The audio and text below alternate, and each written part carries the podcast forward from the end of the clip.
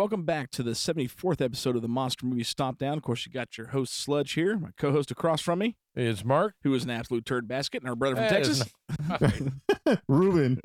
so the reason Mark's a turd basket, Mark's been here for about an hour, and I think I pretty much heard of nothing but about the Godzilla '98 figurines up in the, in yeah, the nerd vault. the extensive co- the extensive collection that Sludge has of Godzilla '98 merchandise in his nerd vault. yeah, See, I- well, and and and Ruben, I did send you pictures, and and you are Yeah. in charge. Of, you are in charge of the Facebook. I uh, oh no, I need yeah. those to go up on you know what? Facebook. That's you know. a great idea. yeah, You know yeah, what? Yeah, That's that needs fine. to go up. And listeners, I will put up the whole collection sh- so y'all can see, you know, where they're pinpointing here.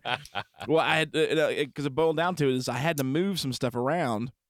Uh, b- we're getting the boys, uh, of course, the downstairs of our house. They've got their their game room where they play. They've got a projector with their Xbox, and they've got skee ball and air hockey, and um, they also have a Mortal Kombat three multi or the Arcade1Up arcade machine.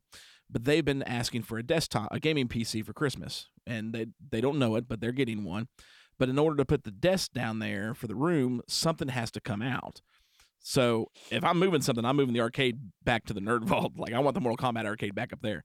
So I've got to do that. But the nerd vault is so packed full that I've had to do some rearranging. But in the process, I've actually had to sell things to make room. Like I just sold several hundred dollars worth of comic books uh, just to make room. Um, so that I can move things around. Well, that also meant moving some of my figures off of the shelves because I had to move my Bible study books to another location in the room because I keep my Bibles like everything for Sludge is there. Like so, all my toys, all my movies, all my games, all my Bible stuff. It's all in one room. Like it's and I love and- it. And your lunch boxes. and, and my freaking lunchbox. Okay, Lunch boxes, so too. I've got this Godzilla '98 lunchbox that my aunt, my dear aunt, Yeah, I that was I like, love. I, will give you a pass on that. Yeah. I'll give you a pass Okay. on that. He I still have to. uses I have to. he uses Yeah. that lunchbox to take his lunch to work every day. downstairs, Oh. my Down- office- downstairs in the basement. That's what I do. Notice he did not deny it. He just No, said I he takes do it not. I'm downstairs. He pretty did not deny it. for a- if, if we go up there, I bet that thing is super heavy because I used to use the thermos to put ch- loose change in. Yep. And I'm pretty sure the change is still in there. Well, I'm about well. to see after the episode. But so, anyways, I had to move the lunch box. She makes you peanut butter and jelly sandwiches and puts it in. hey, uh, she puts it in the refrigerator. I'll Okay, dang sure yeah, use the yeah. box. I'm telling you, Take it me back to kindergarten years. It happens. Um, but uh, so I had to move the lunchbox, which means it had to move onto the, one of the Godzilla shelves because it was not on one of the Godzilla shelves because of how much I don't like the movie.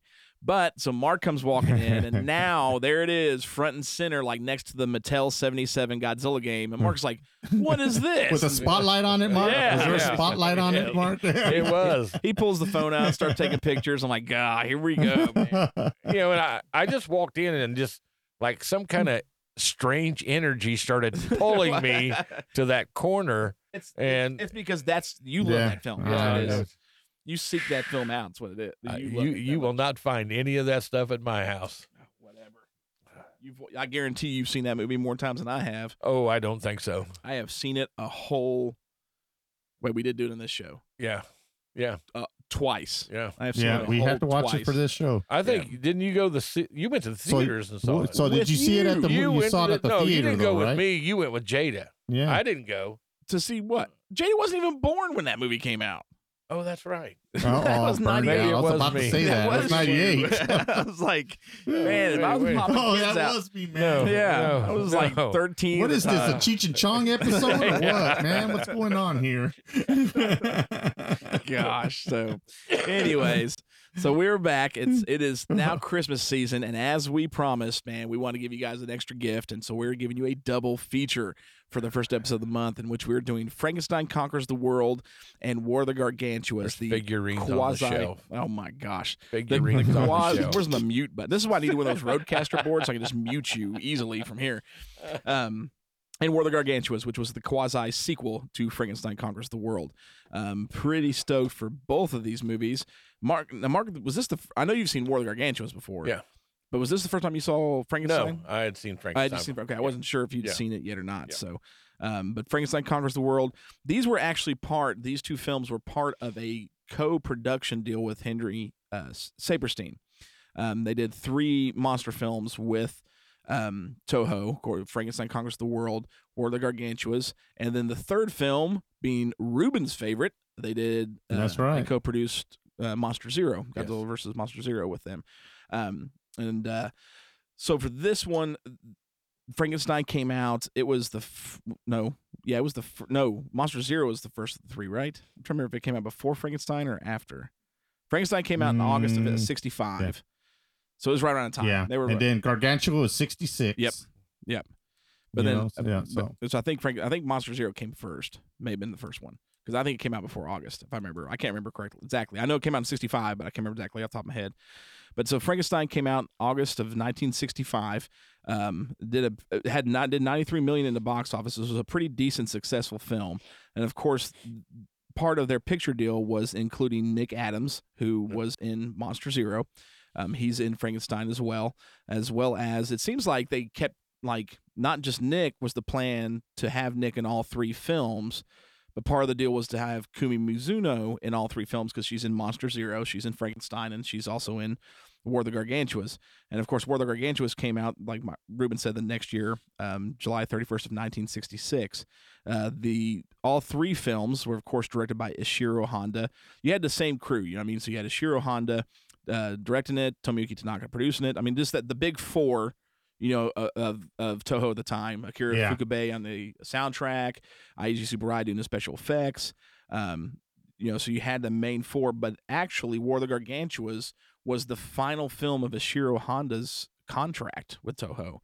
So it was at that point after that film that anything else he did with them that they worked it on a film by film basis with with Tanaka Mhm. uh, himself. But this was the end of his contract, and I think that was three pretty good films in a run for him. But And, and what I'm showing is Frankenstein was the first one, Frankenstein came up first, and then Monster and Zero. then okay, when monster what month did monster? Yeah, both- Zero- Monster Zero was December 65. okay, Yeah. December, December December. 65 is what I have for Monster Yeah. Zero. um, Mhm. and then and then War of the Gargantuas. Right. They put the big boy in the middle there. So um, let's let's jump into these real quick. Um, uh, what we're going to do is because we got two films, we're going to throw both trailers at you, and then we have something special during this little time. Again, it's Christmas time. We love you all so much, and as you all know, we're a part of the uh, Give Me Back My Podcast Network with all of our uh, good friends, Charlie, Dan.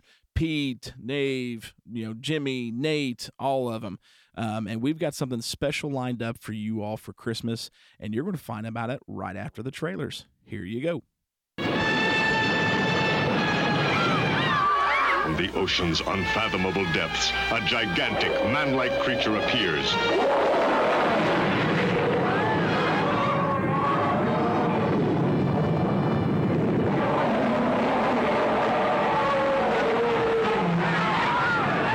From the fiery of the earth comes a prehistoric mastodon of destruction.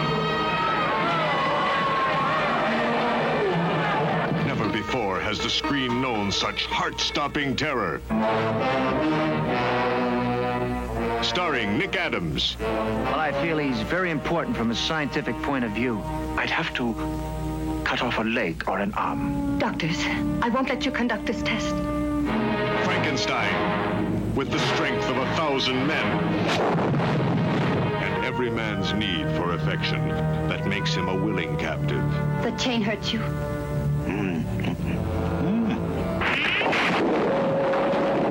The new scoop of the century. The horrifying touch of a severed hand with a life of its own. Force of a monster that dwarfs man's tallest structures.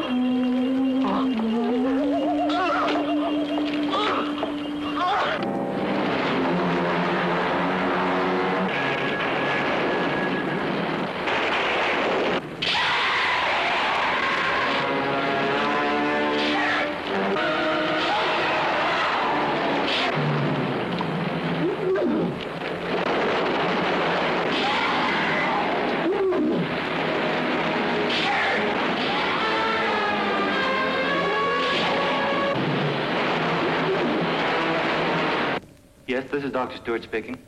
We need your help. Sir, you've studied giant animals.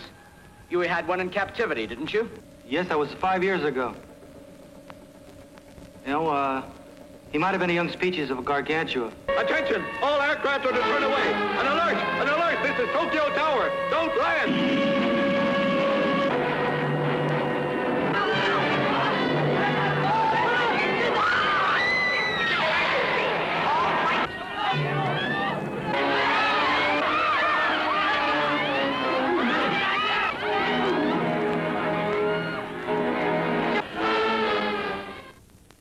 Headed northwest and has reached this point.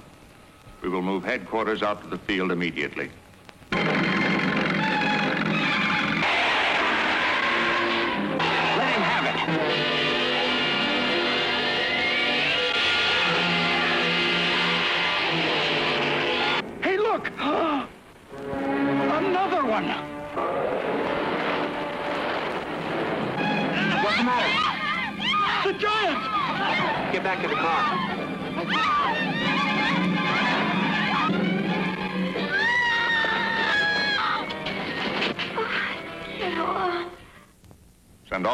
Units to the beaches.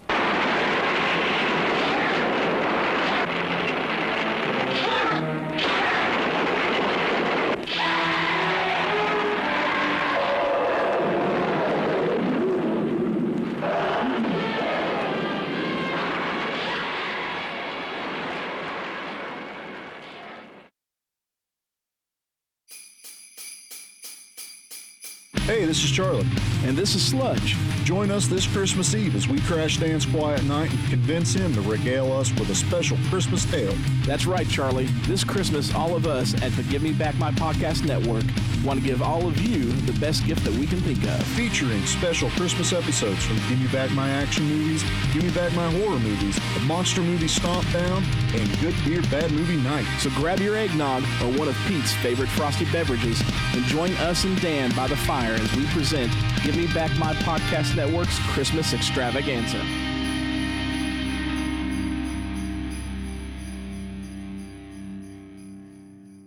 All right, so there's the trailers for Frankenstein Conquers the World and War of the Gargantuas, and the surprise we've been talking about. You're going to get a special Christmas episode from all of us at the Give Me Back My Podcast Network, and we're super stoked for it. We really hope you enjoy it. Um, we, I, I say we, okay. Now I love all these guys, like uh, everybody. I mean, Pete, his crew, Jimmy. You know, just recently got getting to know Jimmy. He's awesome. I love his podcast. I'm super stoked for the podcast that him and Dan have got coming. I don't know if I'm allowed to announce it yet, but they've got another podcast coming to the network. Uh, I think in January. Uh, Nate is absolutely awesome. Of course, love Charlie, love Dan, but me and Dan, me or me and Charlie and Dan, Dan's a part of it, man. We're working our butts off on this one, so we hope you all enjoy it because we've put a lot of work Here into we, it. here we go, Mark. Oh yeah! Oh God. my god!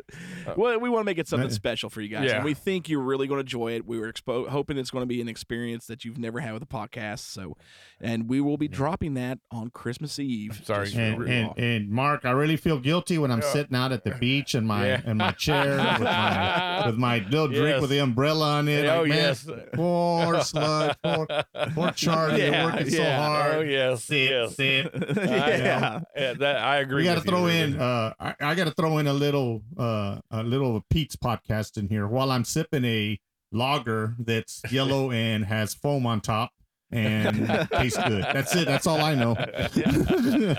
Gosh. But hopefully you guys enjoy it. I mean, we got a fun month uh, for you guys. Not obviously not just here, um, but with all the shows. So let's jump into it, man. We got two movies to give you guys. First one is Frankenstein Conquers the World, and as we told you, came out in August of 1965. So this movie, I'll try to run through the synopsis a little quick for you. Starts off in Nazi Germany in World War II, and you find out that the Nazis actually have the living heart of the Frankenstein monster. Um, and the doctor R- Riesendorf, I think it's his name. I had to look it up because they don't say his name in the movie. Um, they, uh, you know, of course, they're being bomb- bombarded by the um, the al- the Allies. allies. I couldn't get that out. for Gee nothing. Gee. Christmas. Um, it's it. because you're working so hard. I'm working so that's hard. where Y'all have no idea. Um, but they decide to that, that they can't let the Allies get the heart, so they put the heart on a sub and then ship it all the way across the you know half the way across the world. And the Japanese find the German sub. Um, the, and they attack it and get the heart. They destroy the sub, kill the guys, and they take the heart to a facility, a research facility in Hiroshima. And they're looking at this heart and they're starting to talk about it. And the doctor at the table says you know this is frankenstein's heart. And he gives the mythos you know frankenstein's monsters never really died. He's survived for hundreds and hundreds of years. And you know here's the proof. And then all of a sudden boom the bombing of hiroshima happens and destroys the facility um, presumably the heart as well and then uh, 15 years later uh, they've you know rebuilt most of Hiroshima and stuff, and uh, there's rumors of a feral boy running rampant along the streets of Hiroshima, and this is where we meet our main characters, uh, Dr. Bowen, Dr. Suko, and then Kenichiro. Um, and of course, Dr. Bowen is played by Nick Adams, um, who we saw in Monster Zero, and Dr. Suko is uh, played by Mizumi um, or Kumi Mizuno, uh, is in the movie um, like part of, again part of the deal. And you got Yoshio, um, I can never say his last name, Tsuchiya, um, who's another one, you know, Toho actor that's very familiar. You've seen before is uh, Mr. Um, or I'm sorry, wrong, uh, Mr. Kawai. He's another part of the crew, and then Tadao Takashima is Dr. Kawaji in the movie as well. So a lot of familiar faces you're going to see in this because again, like most Okay. Toho films. You got to give his first name right there. What's his first name right there? Who? Tadao? No, Kawaji. What's his? Oh, Ki- Kenichiro. yeah, Okay. Kenichiro. I just want to see if you can. Do I can that. do that. I can get that name, Kenichiro. You were struggling there. I just no, dude, to see. it's hard getting these out. I'm telling you. Um, so, but, but so they um, they're studying and working with with cancer patients.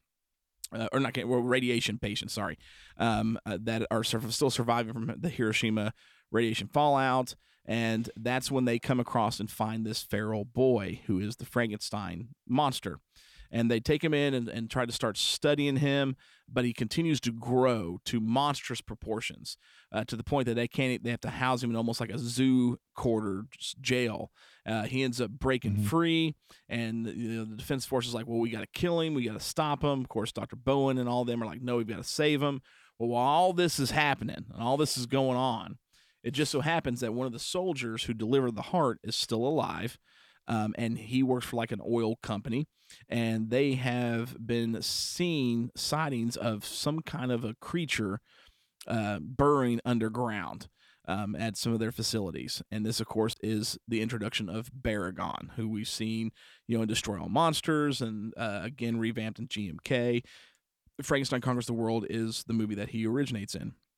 So as they go trying to hunt down and find Frankenstein, um, people start you know, people start getting attacked by a monster, uh, eating livestock, eating people, destroying villages, and everyone thinks it's Frankenstein. So that's why the Japanese Defense Force is after him. They want to kill him, Dr. Bowen, and uh, then they're like, no, it's not him. They're trying to save him at the same time, um, except for um, Kawaji, who's kind of like a I'm gonna play it cool and be on the good guy's side, but really I want to kill him too because you can find out that he just wants a piece, just like the hand of Frankenstein, to study the monster, but wants to kill him. Um, so he's kind of a jerk. Like the fact that he didn't die in this movie kinda makes me mad. Um, but they come to find out and realize it is not Frankenstein who's who's doing all this destruction and killing all these livestock and people. It's Baragon, and then this all culminates on the ma- on the mountain where they find Frankenstein. But as they're looking for him, Baragon attacks, and Frankenstein shows up to kind of save the day, and ensues in a big climactic fight um, between the two you know Frankenstein monster and Baragon um, in the forest on the mountain, and of course, uh, you know Frankenstein, who is obviously more human. He is a little smarter. Uh, he tries to use tools to his advantage, and he actually uh, grabs two big old trees, lights them on fire with his little fire in his cave, and tries to burn Baragon. But in the process, loses the throws the trees and starts catching the actual forest on fire. So it's big, massive, you know, fire they're caught in the middle of trying to fight. Frankenstein finally gets the upper hand and actually breaks Baragon's neck, killing Baragon. And as he momentarily celebrates his victory, an earthquake happens uh, from this fight, sinking Frankenstein into the earth, believed to have been dead or forever gone. That's the first ending. There was actually a second ending in the movie filmed where after he defeats Baragon, all of a sudden a lake shows up out of nowhere and a giant octopus shows up out of nowhere and drags Frankenstein into the lake, presumably Never to be drowning him. Never to be seen again. And that's how he that's how he Yeah. ends up dying in that version. That version was not the theatrical release version. They ended up cutting that, but it came out, you know, on as a special feature or multiple release. You know, when they eventually did the DVDs and the Blu-rays and stuff. Um, but this one was an interesting take on the Frankenstein mythos. Thought it was actually super cool. I'll go ahead and start on this one. I love the idea that the Nazis got a hold of Frankenstein's heart. You know, I mean, because they were all up to all kinds of no good, anyways. You know, and there was a lot. Of course, we know that they dealt with in in real life a lot of scientific and a lot of occultic type stuff. So the the the the story of them trying to make super soldiers that couldn't die from Frankenstein's heart as the origin of this, I thought was super cool. Um, really good idea. And then I thought it was kind of cool to actually have a character, Frankenstein's character, who's all you know, the monster. When we go back to the Universal film, was kind of this innocent but malicious being, anyways. You know, he was torn because he was supposed to be dead, but he's alive.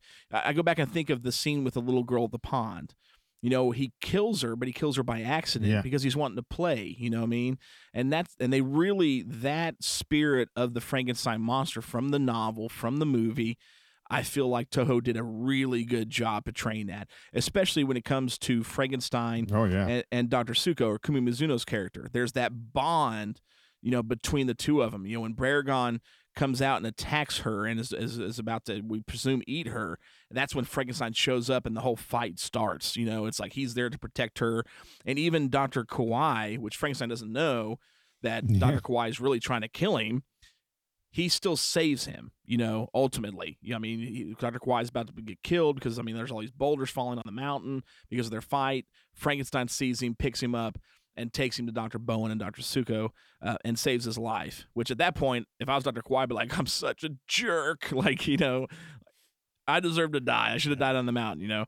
Um, but I mean, so it was really cool. But then of course, uh, when it comes to Baragon, I, I felt like initially, and ultimately, it's not a bad thing. They needed to give it's it's not a monster film. They needed a monster for Frankenstein to fight. So they came up and created Baragon. You know, he blows red. You know, it's actually the only film he does this in, but he blows radioactive Yeah. fire like Godzilla does. He doesn't have too much of a backstory. They just believe he's been burrowing in the earth for centuries. You know, and he just happened to show up because of Hiroshima and then the things going on with with Frankenstein. But that fight, I think, is one of the best monster fights Oh, yeah. of the 60s from Toho. Maybe even some of the 70s. Like the fight between those two are absolutely awesome. How how the guy who played Frankenstein, uh, Koji Furuhata, and then Haruo Nakajima, who we all know played Godzilla, he plays Baragon. How they didn't walk away with bruises is beyond me because those two, it was so intense. Um, and then seeing the kind of sad ending, you know, I mean, him to become victorious, and everyone's kind of like, okay, Frankenstein really isn't the bad guy, so we don't need to kill him. And then he dies ultimately at the end harkens back to the Frankenstein story and, and the end of the you know the 1931 film. Uh, I thought it was super great. Special effects were really really good. You can tell that it was a co-production. I mean, obviously bringing in Nick Adams. Um, um, I think the the soundtrack was extremely well done. Actually, I think the soundtrack written for this one and War of the Gargantuas is some of Fukube's best work. Um, but they Mhm. handled everything extremely well in this movie, uh, especially the special effects department. And I, Eiji and his crew, um, Eiji and his crew did a fantastic job with the Miniature sets. I mean, most of the time, you know, we like seeing the monsters fight in the city, but this being on the mountain in the woods, the sets looked amazing. Like the so good. Like I love, I love the fight in the woods with these two. Um, I thought it was great. I love the movie. What about you guys? I thought, uh, yeah, I think the whole story uh, was just well written. Uh, the actors uh, did an amazing job on it. You know, uh, definitely Nick Adams. I, I, I, and I'm not, I may be mistaken, but I think this is maybe the first movie I saw him in, uh, and I thought was really good. So Um, you saw this one before Monster Zero? Yes, Okay. yes, and uh, excuse me. Uh, so and so I think uh, overall was it's it's a great, very good movie. Um, you know, this Frankenstein obviously isn't as stiff as Universal's. Right, Yeah. right, You know, you, you got a lot of Definitely more movement, not. a lot of more, um, it, it- which makes the monster, uh, the fights uh, with Baragon even better. Um, I, I Yep. think, and that's one thing Toho uh, definitely stepped up on. Um, i- i- and yeah, the the special effects, everything. I thought they did a um, for 1965 a great job, great job on it, and definitely a thumbs up. You, Ruben? What about you, man? man you guys covered just about everything um i i love the the writing on this uh, it's great they they they took frankenstein and or frankenstein's monster even though in this one he's just frankenstein which kind of bothers me because frankenstein was his creator not the name of the monster okay Right. that's just me being nit- nitpicky okay but uh I, I thought they took they took frankenstein's monster and really put a great spin on it i mean i'm like man this is a great idea. They made him into a giant monster. You know, um, I thought the acting was great. Uh, but to me, my favorite part is is in this one. is well, my favorite part of this is the is Frankenstein's monsters makeup. I love the way they did the makeup because there was even there was a couple of scenes that took me back to the original Frankenstein. Some of the mannerisms on his face, you know, kind of the Yeah. facial expressions he Well, made. I think even the- and we're talking about shape. Boris Car. yeah, We're, we're, we're talking about the master here. Yeah, the head shape, some of the faces he made. I'm like, man, this guy studied the Universal monster Frankenstein. excuse me, Frankenstein, and and got him good. So the acting, I thought were great. Hold was really great. Um, I like the soundtrack. I thought the special effects were great um, for 1965. uh, I mean, above average for 1965. Um, I really like th- that final battle was gr- the reason it's so good for me is because you actually have a monster in Frankenstein who can actually who's mobile. Not only that, but he's he's a thinking he's he's way more intelligent than any any of the monsters so far. If you ask me, of all the oh, monsters yeah. in Oh, Toho's yeah. arsenal, he's the most intelligent. I mean, he plans out stuff, and he, I mean, it was just, I thought, and it's so neat to see that battle because the re- his intelligence and he's able to move around a little bit more. He's not constrained by his suit, you know, like all these other monsters are. Even Baragon, but Baragon, I mean, he did great. I mean, that suit actor just did an amazing job as Baragon. Um, so the the chore I I call it the choreography. The choreography of that battle was top notch, and I agree that it's one of the best battles Toho has put on screen. Oh yeah. And, and I mean, I, off the top of my head, I cannot think of a, a battle that that is good as that one. It was really really good. Um, now I watched the ending of three versions of the three endings, which I saw the Japanese, which is I will say I don't know what, what you guys think, but the the Japanese release of Frankenstein Conquered. Uh, uh, well, let's just call it Frankenstein versus Baragon. That one is the best to me. I agree. Um, yeah, yeah, that one is the best. Um, and then when Frankenstein conquers the world is it's good. Um, and if you don't like to read subtitles, then that'll be the one you'd want to watch. But they just cut up so much of it, and it's they you know they they cut it up where it did the story didn't make sense at some time. Uh, you know, um, like there's one scene where in the Japanese version that that young lady that's dying of radiation poisoning, I Yeah. assume, right? Yep. She passes away, and it's the year anniversary of her death. So in the Japanese version, they they actually go to visit. They go to the town where she lived in. They go visit her gravesite, and then they go to the beach. In the American version, they just appear on the beach out of nowhere. you Yeah, don't know. yeah, there's yeah, no they cut all context to out. it or nothing. I'm like, well, okay, what what happened? what are they doing on a beach? You know, I need to know what's going on here. So, um, the story is uh, of those. I'm just gonna say those two. The story of those two is it, it, it there's enough changes in it that it changes the story a little bit for me. Mm. So um, I'm going off the Japanese version when I'm talking about the review of this because I think the American version is still good. It's just not as good as the Japanese. Yeah, really and then of course like, the final version. Yeah, it takes ahead. the it takes the core reasoning behind what Dr. Bowen and Right. Dr. Sueko do, what that why they do what they do, um, because that yeah I mean, Exactly. that that woman is I mean it's key. I mean she makes him what what is what she make like a pillow or something. She makes a him pillow, Yeah. a pillow, an embroidered pillow. Yeah, Yeah, there's that whole exactly. scene about that. You know what I mean? Like he's done all that he can for her. So that's a to take that out. Yeah, I think it really pulls. Yeah, he they took it out, so you don't you don't even know that she passed away in the American version. no. They just they just don't mention it anymore, you know. And I'm like, well, you know, that's kind of important there, you know. And uh, that that one stuck out to me. Um, and, and there was here and there where it, it just seems like it jumped from one scene to another too abruptly in the American version, where in the Japanese it flowed a little bit smoother. And then the final version I saw was the you know the what what is it called giant uh, you know it's called Frankenstein uh, Frankenstein, versus the giant the devilfish. giant devilfish, Yeah. which all it is is the octopus on the end. Um, and you know it's great to see the octopus, but it didn't make any sense at all. They should have ended it.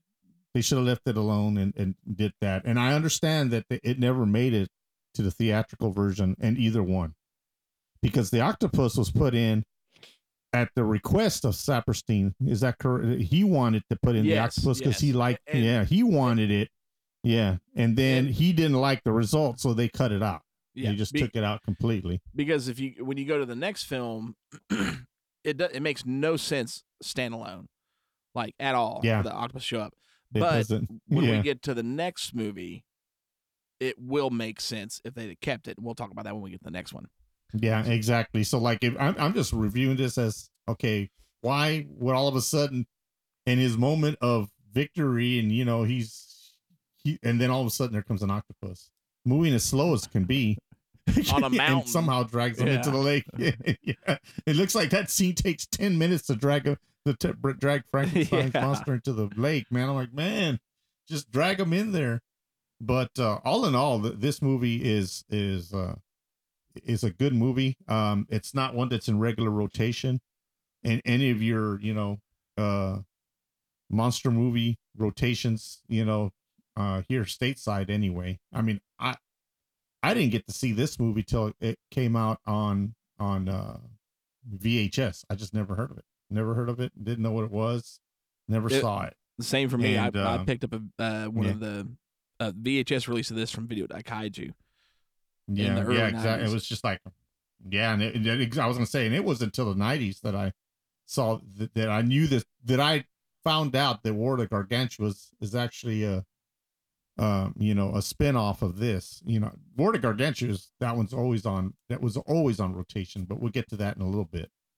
But um, all in all, this is a great movie. I mean, I enjoyed it, and it's one of those that it's not even streaming. Um, you can't find it streaming anywhere. So, um, if you get a chance and you see it somewhere, pick it up because oh, it's a definitely. rarity. Yeah, it's a Yeah. rarity, and it is a it's a gem. It is. I think it's an absolute Yeah. gem. So, all right, Well, let's yeah, find and out you, what this you made a you made a note on on Baragon there. Uh, you know who played? Haruo did. Yeah, Yeah. you know who he is, right? Yeah, the yeah, original Godzilla. Yep. The original Godzilla actor. Yeah. And so he Mhm. did. Uh, Yeah. He did a lot, bringing a lot. He uh, did. Uh, well, I mean, and out. He did, Haruo, yeah. You know, it wasn't just Godzilla back then. I mean, because he obviously played Godzilla, you know, from '54 to '72, um, you know, in all the Godzilla films. But I mean, he played Baragon in this. He played uh, s- uh, Gyra, one of the Gargantuas in the next film. Uh, he played the um, Gezora, the big uh, octopus from Yog Monster from Space. I mean, he was in a ton of film. He was he was Varan. He was Rodan. Yeah, I mean, so the dude was he was Oh, the, yeah. the Yeah. man when it came to He was a man. He was a master. He was a when it comes to suit acting, he's a master. Oh yeah, I mean, there, there's none better. There, he de- deserves he deserves credit for that. Yep. Exactly. You know. So, mm-hmm. all right. Well, let's find out how many stomps we gave Frankenstein.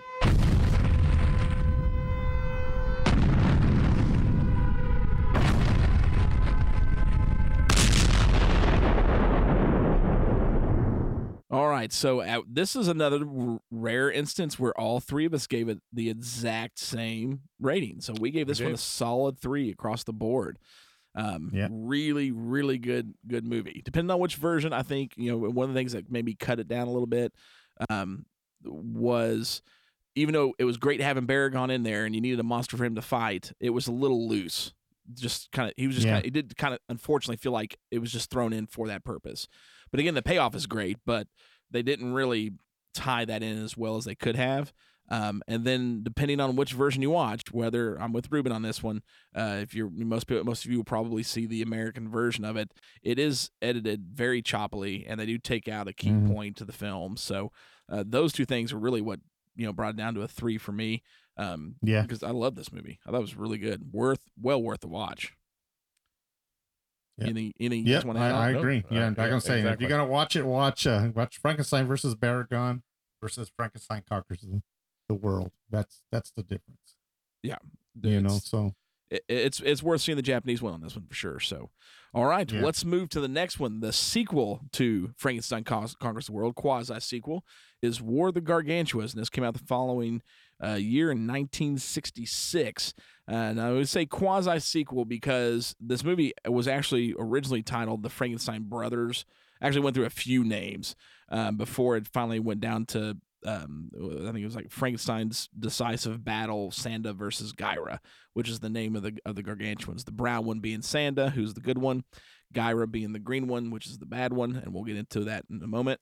Um, but it came out the following year. Um, this one was supposed to have Nick Adams in it as well, but uh, last minute Henry Saperstein decided to pull Nick Adams, and uh, he ended up going with uh, picking Russ Tamblyn um, to replace him and kind of replace the character because it was supposed to be the same Dr. Bowen and everything. I mean, it was supposed to be, you know, um, the same thing, but they decided to cast him because I think they were originally going to cast Tab Hunter, but then Tab got replaced after they decided to replace Nick, and they got Russ Tamblyn instead. Um, and there was a lot that happened during this film. So let's run through this some and afterwards, because this film's most of you probably have heard of this one or have seen this film. Uh, the two here. So let's run through it real quick. Pretty easy movie. So the movie starts off um, with a shipping, uh, a fishing liner, a big fishing ship out in the ocean, and it gets attacked by a giant octopus. And the dude starts freaking out. And he's like, I'm getting attacked by a giant octopus. Where are you guys? Like, all of a sudden, his crew's gone. What's happening? It's, you know, uh, but the octopus, uh, as it's attacking him, actually gets one of its tentacles in the, the cabin, is trying to pull him out, and all of a sudden lets him go. And he looks out the window and he sees Gyra, the green gargantua, um, or the green Frankenstein, depending on which version you watch, attacking the um, octopus. It ends up killing the octopus before uh, attacking, then turning and attacking the ship. Um, and so the characters in this one, again, we've got a little slightly bit different of a cast because things had to change up where they replaced, you know, Nick Adams. You've got Dr. Stewart, um, doc, who's played by Russ Tamblyn, Dr. Uh, Tokugawa, um, who's played by Kumi Mizuno, and then Dr. Majida, who's played by the ever famous Kenji Sahara in this film.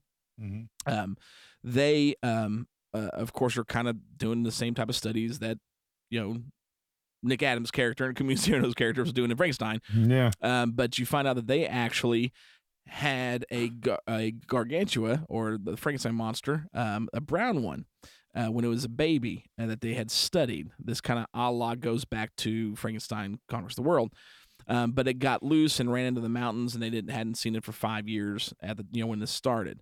Uh, but people are having reports of a Frankenstein monster attacking uh, ships and boats uh, in the ocean, and they just don't believe it. They're like, "Well, it's not him because he wouldn't attack people, and he doesn't live in the ocean." Well, they come to find out that there is a Frankenstein monster, or again, a gargantua, um, and that is Gyra, the green one, and uh, it actually ends up coming ashore at the Haneda airport and starts chomping people down because that is his favorite food of choice is human beings. Um, so they Yeah. decide that they've got to definitely attack him and stop him. Uh, their one ace in the hole at the moment is lights because where he lives in the ocean, uh, he bright lights hurt him. Well, he ends up coming ashore again uh, and heading towards the mountain range. They don't know why, but they lay a trap for him with maser tanks, and um, they end up actually lining the river where he's at on the mountain with electrical rods. And they're planning on what they're planning on doing is is electrocuting him uh, to no end and trying to kill him.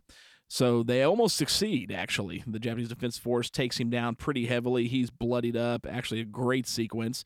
Um, but before they can finish off Gyra, out of nowhere comes Sanda, the brown gargantua or the brown Frankenstein, depending on the version you're watching. Uh, so Sanda shows up and saves Gyra. And they're trying to find out why, what's the relation. So they believe that these two are brothers. Um, but Dr. Stewart and Dr. Tokugawa again Tamblyn and Mizuno's character find out that it's more than that as they find skin samples of each one uh, from the incident on the you know on the mountain range where they try to kill Gyra and Sanda saves them that their cells are identical that they're actually the same creature that and what they assume is is when Sanda escaped from their facility as a child he must have somehow ripped some flesh off and that flesh floated out to the ocean feeding on plankton grew into Gyra. So they're not just brothers, they're literally the same creature. And which is probably why Sanda or Gyra was heading more inland, presumably to find Sanda, like almost feeling the pull to him. So Sanda's got Gyra up on the mountain where he's been hiding, um, tending to his wounds, you know, because he's jacked up. I mean, they the the, the self defense force jacked him up big time. Yeah. Uh, so he's recuperating, and as that's happening, Doctor Stewart and is talking to this to. Um, they never given the army commander, who's played by Jun Tazaki, who we've seen in several Godzilla films as well and other Toho films. The Japanese Defense Force wants to kill both of them. And again, a la like Frankenstein, uh, Dr. Stewart and Dr. Tokugawa are like, no, don't kill Sanda. Sanda's not, eat, you know, doesn't eat people. Sanda's innocent. You know, we haven't even seen Sanda in five years because Sanda doesn't bother anybody. We need to kill the green one. But then they also find out that because of the way that these things are the same creature and they were able to grow an entire other gargantua, that if the defense force just blows them up, we could have a thousand gyras um, before we know it. So we had to find some other way to stop them. Well, the defense force decides they're going to kill him anyways, unless they can prove otherwise. So Dr. Stewart and Tokugawa they go up to the mountain to try and find Sanda and to prove that he's innocent, so to speak, and is worth not destroying. Um, in the process, they run into a bunch of hikers up there who are all free spirited and not worried about the gargantuas, Frankensteins, depending on which version you watch. um, I'll say that a few more times. Um, uh, unfortunately, they meet their demise because Gyra finds them and ends up eating them.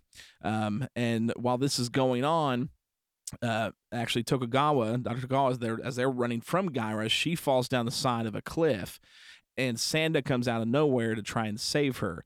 In the process, a massive boulder falls down and actually breaks Sanda's leg, but Sanda still saves Dr. Tokugawa, um, and they manage to escape thanks to Sanda's help, and that's the proof they need to not kill Sanda is that he is innocent. Um, as Sanda, you know, limps around and goes back to where him and Gyra have been staying, Sanda sees all of the clothing articles from the humans that Gyra just ate, and Sanda realizes what just happened and flips lid, rips a tree out of the side of the mountain, and just proceeds to start beating Gyra with it. Gyra loses it, takes off running, and runs back to the ocean. And uh, as he's running back to the ocean, they're trying to find a way to stop him, figuring out what to do. Um, of course, they you know they decide, you know what, we're just going to blow him up because, and then we'll pick up the pieces later. And so this actually culminates into the final fight there in Tokyo, um, as they're trying to stop San- or stop Gyra and kill him. Sanda shows up, and the army actually decides to help Sanda because Sanda still doesn't want to hurt Gyra, and you see that in his character. You know, he's a he's innocent, and he, he wants to find a better way to resolve the issue. But you know, he keeps you know shaking his hand at him like, no, no, no, no, let's not fight, let's not fight. But Gyra keeps coming at him, keeps biting him, keeps attacking him, and then finally, the flip switches for Sanda, and Sanda's like, all right. Enough's enough. I'm gonna pound you down, and that's exactly what he does. He just turns the flip and just starts beating Gyra to nothing um, ends up uh, running him out into the ocean, picks up a big freight liner, slams it in the back of his head, bleeding everywhere over top of his head. One of the best scenes in the movie. Their fight continues Yeah. out to the ocean, and then uh, it's so intense that it actually causes an underwater volcano to erupt. And during the eruption, they disappear, presumably dying, and that's the end of the movie. Um, uh, Ruben, you take this one first. We happen to say everything All right. um, on the last Yeah. one, so let's let you run with this one first. No, no. Uh, well, actually, this one uh, is one of my childhood favorites. It was on regular rotation and uh, um, is one of the Toho films that was really on quite a bit. And man, I, I remember the first time I saw it, I just fell in. It was just great. I'm like, man, look, what is this? So, to me, from the opening credit, the soundtrack on this, the score is top notch to me. I mean, if you want to compare, I, I mean, I like this one better than Frank. It was, it's one of the best scores. It's one of my favorite scores, I should say. I'm with you. It's one of my that. favorite scores. Aside yeah, from it's the one Godzilla of my favorite theme, scores. It's my favorite Ifukube Yeah. work. Period. Yeah, yeah, it's just top notch. I'm like, man, you know, you hear, and it's it's very, it's a eerie theme. It's almost like a horror type theme to it, you know, and you're watching it, and I, I love the creature design on this one. Totally different from Frankenstein. So I don't know, you know, it's so funny how you you know if you just watch this standalone. Uh, and you watch the American version, you never, you would never know there was a sequel. They make maybe one reference in the in the uh, dubbed version, um, versus the Japanese, and uh, but it, it's just great. Uh, The fight sequences are great. Uh, I love the miniature work on this one more than I do on on Frank uh, than I did on Frankenstein Conquers. Um, I thought the miniature work was good on this one. Um, it, it's great, like you were talking about, you know, in the woods when they're fighting in the woods. That that's that's great. They, I mean, they Toho outdid themselves with with that, with the miniatures and the special effects on this uh, movie. It was really great, and um, uh, this one got a little bit higher rating than the rest of them for me. Uh, the other one because of nostalgia. Because as soon as I heard that, you know, that opening credit, man, it took me back to a cold Friday night in fall, raining outside, and I'm sitting there watching War of the Gargantuas. It's just one of those movies that really, really uh, gets me going, and uh, everything about it is great. I mean, I, I you know, um, I I was hesitant to give it a real high score um, because it's only nostalgia for me. It's it's mostly nostalgia, but because I thought the the story was good, but it was a little choppy because they were it's like they were running on a sequel that I never you know that, that I didn't even know existed. So that kind of threw me off a little bit. Now I know, of course, that that like they showed them raising a little baby Frankenstein, but they're never, you know, it just didn't make any sense to me. So that kind of threw me off. So I, I took off some points for that.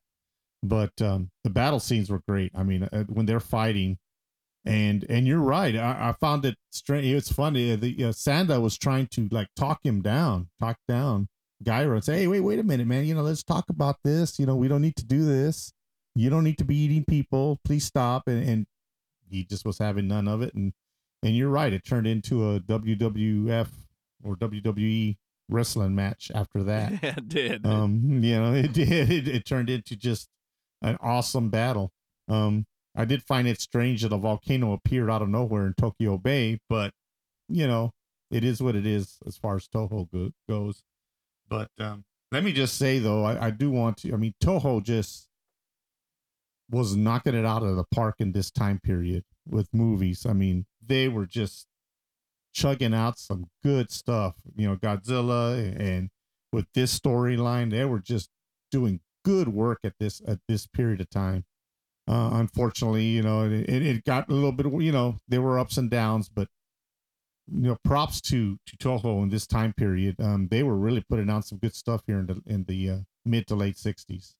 Um, just great work, and that's all I got, man. I'm gonna pass it on to one of you guys. Mark, Y- you know, it, it, it, when you we were talking about um, the Frankenstein movie on how it ended so weird, and then War of the Gargantua starts out with this octopus, but Yeah, really, what when I was a child got me into this movie is that that movie started with that octopus.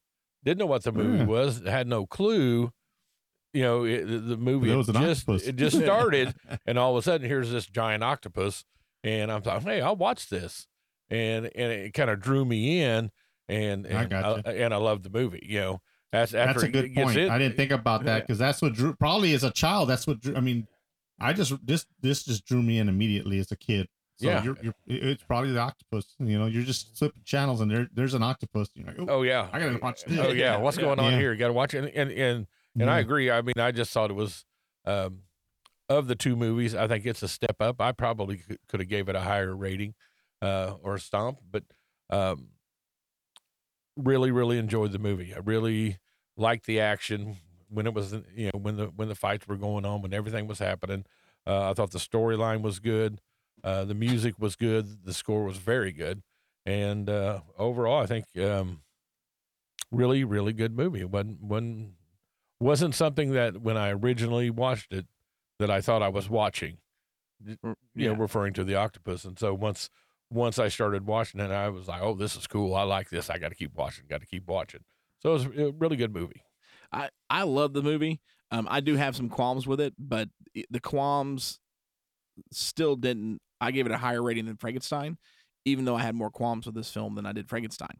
Um, I man, I love the Gargantuas, which again, as you heard us refer Frankenstein's and Gargantuas. If you watch the Japanese version of it, they're called Frankenstein's until they name them Yeah. Sanda and Gyra.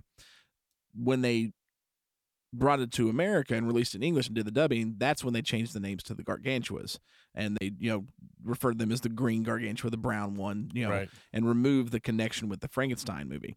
And as we talked about at the end of Frankenstein, when you watch Frankenstein get drugged down into the water by the octopus, this one starts off with the same octopus used in Frankenstein. And with Frankenstein, you know, you pull off, you know, break a limb, it grows back type deal of what they kind of went more into it. It then makes more sense as to why Gyra's in the ocean versus what they come up with later in the movie. Um, so that's the little time between the two and why they did that ending originally. Um, but then obviously ha- Saperstein hated the way it turned out. They cut it and it, it just Frankenstein falls into the you know into the earth. Right. Um, I, mean the tone of this movie, yeah, it's it's darker, especially with Gyra. Um, I love the Yeah. fact that you kind of went no holds barred with him eating people, which just made him a menace. You know, um, I I did not like Tamblyn uh, uh, in as a replacement for Nick Adams. Of course, you know, I first saw it, I didn't know. You know what I mean? Right. But now, you know, knowing a few years later, which I've known for quite a long time that, that he was replaced, I, I mean, I understand it. Like, I, I just don't like the character. There's Um, no comparison. Yeah, There's no yeah. comparison. Nick Adams yeah. is so much better of an Yeah. actor and a better character. You know, period. But um, this one, I mean, I feel like Was there a reason given why? don't know why. Just know that that Saperstein decided to replace Nick. Not sure exactly why, because Nick was supposed to be in all three of the productions that they had to deal with.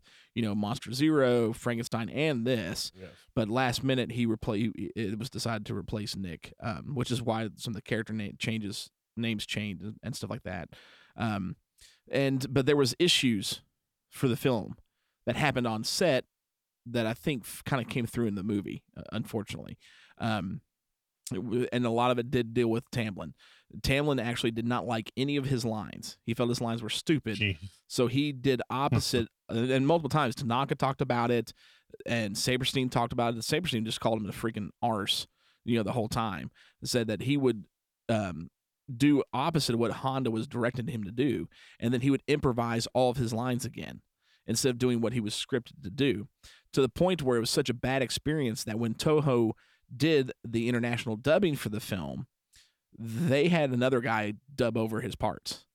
They wouldn't even keep his parts because there was a, it was so bad of an experience that they that because I mean he spoke in English. He doesn't actually speak in Japanese. If you watch the Japanese version, it's Japanese. His lines are dubbed over by a Japanese actor uh, in, in the Japanese. Japanese. film. Yeah. In the international dub that they did, they got another actor, American actor, to overdub his lines because they didn't want to use his lines because of the experience and how he treated Honda and everybody else on the set.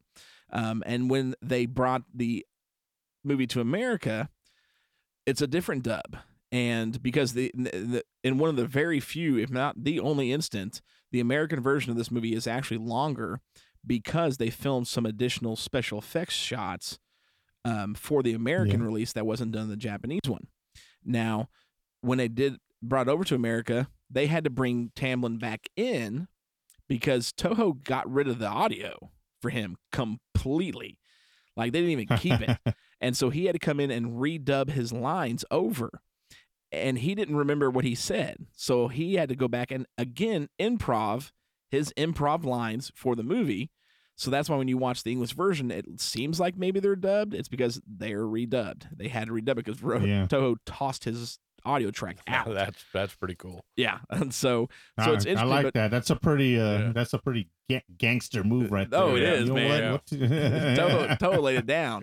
But so we were talking about before the show. You've got the Toho Master Collection DVD release of the Gar- War of the Gargantuas, um, which is the highest um, American release quality. But Janus and Yeah. um, yeah, he's holding up, dude. It's so good, man. Like it's a double feature with Yeah. Rodan Yeah. that they released. Black Case. Most people have probably seen it.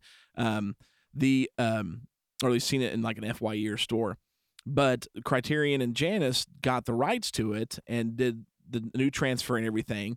But if you go back and if you watch, make sure I'm saying this right, you watch the Toho Masters copy, the English dubbing on that one is the international dubbing where it's not Tamblyn doing his his part in the English dub. Yeah.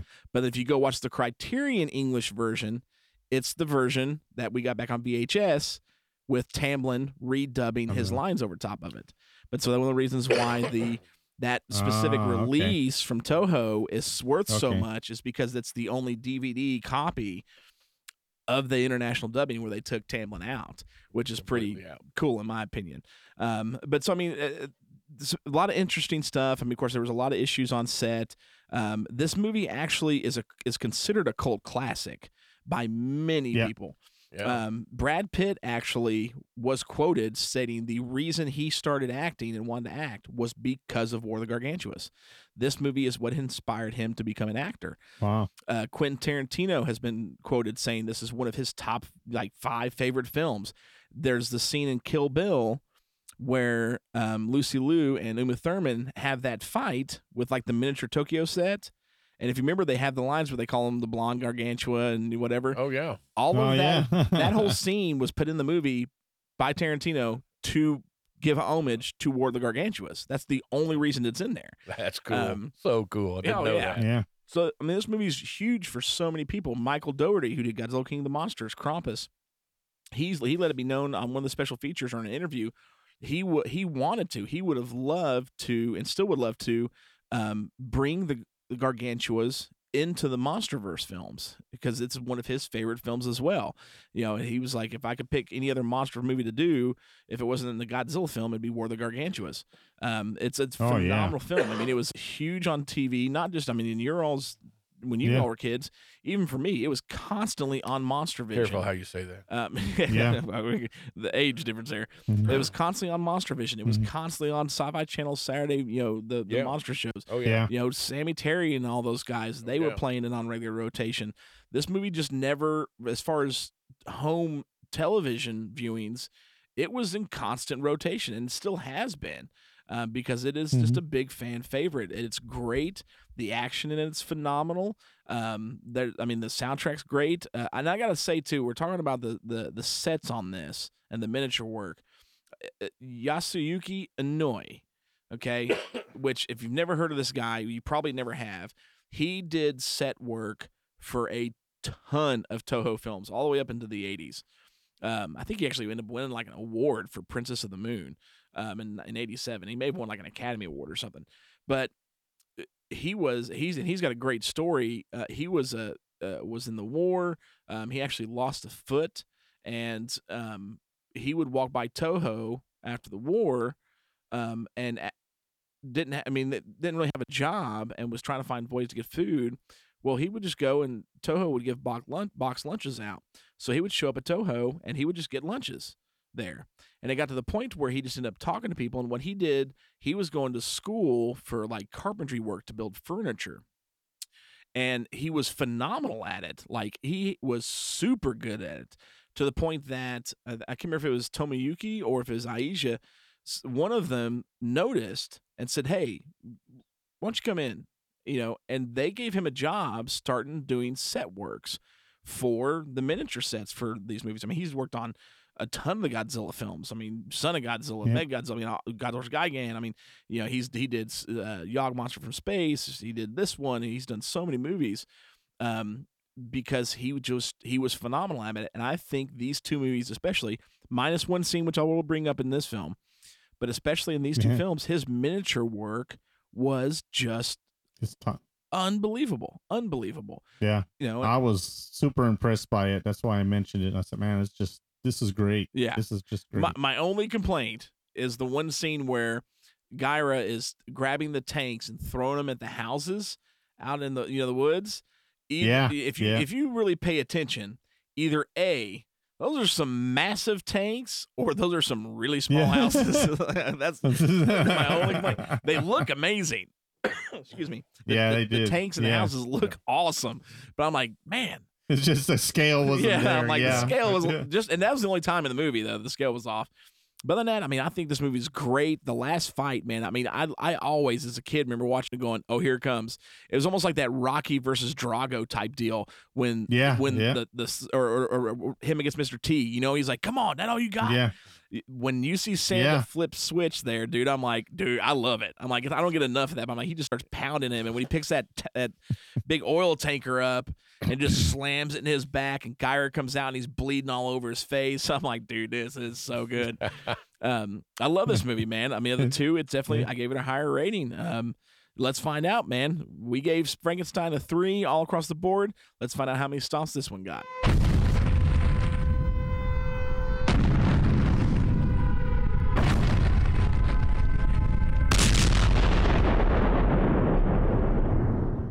All right, so this one, uh, unfortunately, because of Mark, Oh, I knew it was coming. um, I knew it. yeah, I knew yeah. it. and this is his fault. But Yeah. this one got a three and a half out of five, so slightly better. Now, me and me and Ruben went a whole another point up, but you know, Mark Yeah, Mark we drug went it down a little bit. Uh, you know, I stayed the same. I stayed the same. gave it three. Okay. So overall, three and a half. This one of the two, definitely we like this one uh, more. It is more fun. There's more, uh, y- even though there's some plot Yeah. issues, depending on which version you watch.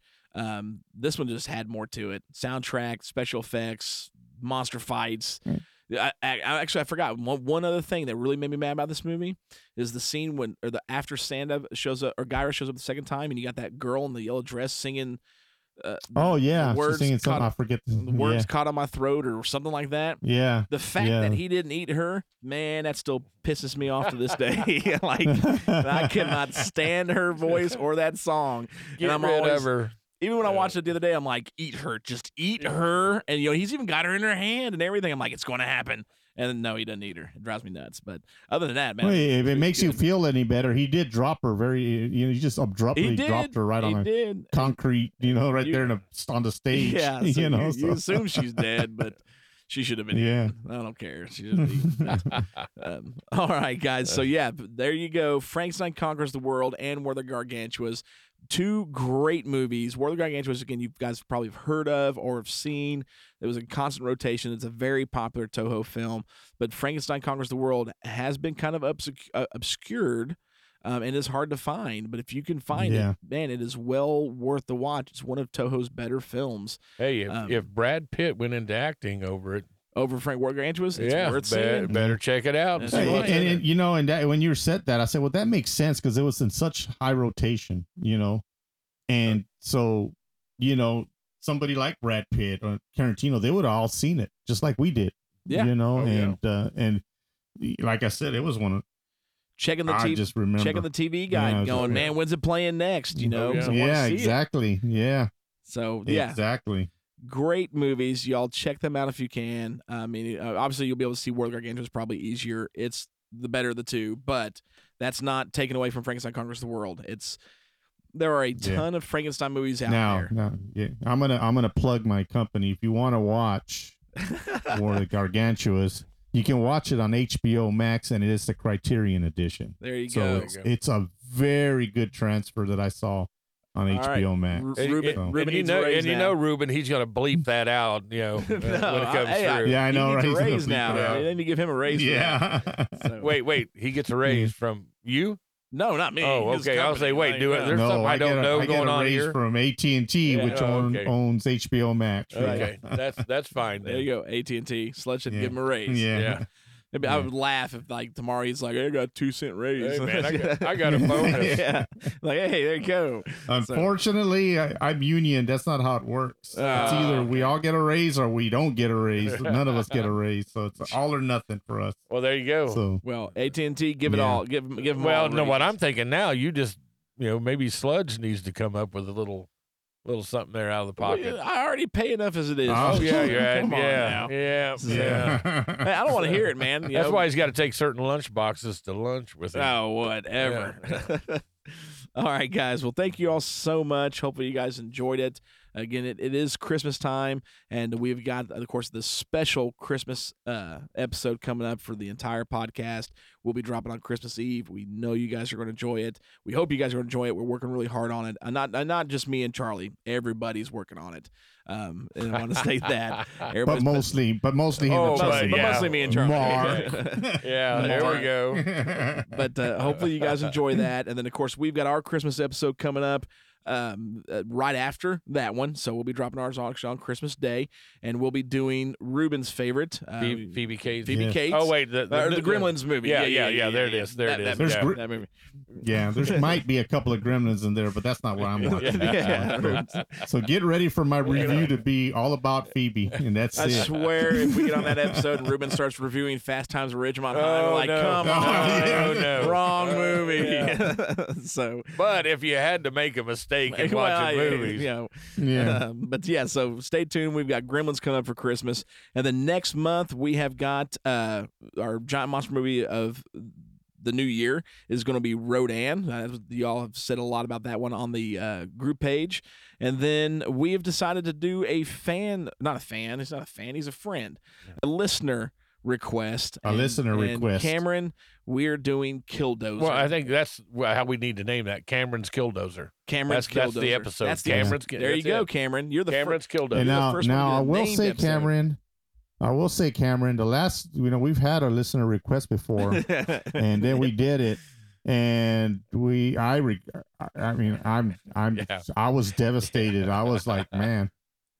A- Yeah. As a matter, you know, I'm like, no, no, maybe, no, we're not doing this again. Yeah. So, Yeah. I hope not. It was. Yeah. It was. If you go back and remember that one, we'd had to throw another movie into the mix just to make up for it. So yeah. do not disappoint us, Cameron. If Yeah. you do, we will let you know. Yes. 'Cause Although the you know the, the, a the hard posts look it. very interesting, so I, I would think I'm thinking we're gonna I think we're gonna be all right on this one, guys. I think so. It's, it sounds like it's gonna be a lot of fun. Yeah, It- it- just judging Yeah. by the trailer of Killdozer, it's going to be superior to Colossal Exactly. in every way. So, exactly. It's got Clint Walker. I'm al- I'm already you excited better, about it. You better hope. You know, so, that's Cameron, funny, 'cause uh, we will not when let. No, I, I was doing some research.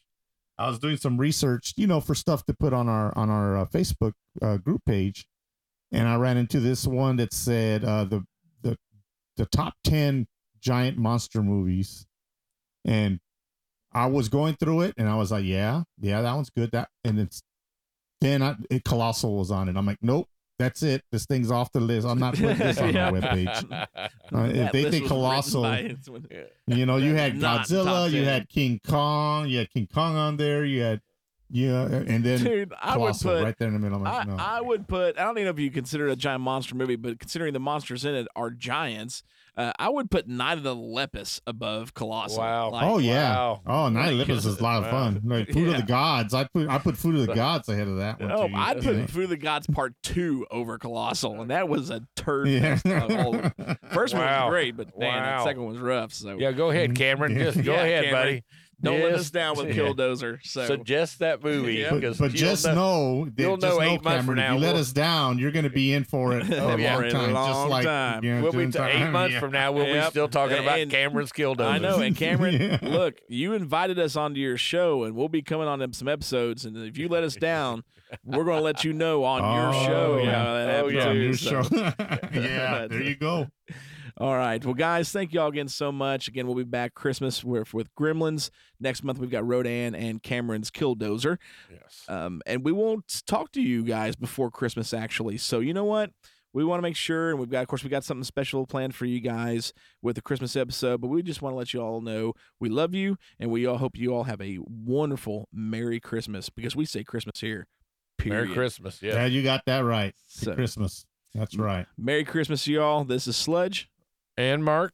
And Ruben in Texas. Y'all have a good night. Come on, you hey! You want to live forever? Now what?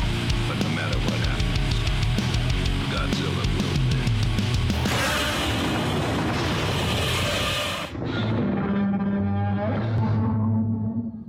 And I look at him. I'm like, okay, so what are the next? What's the schedule? And he's like, well, you got to tell me.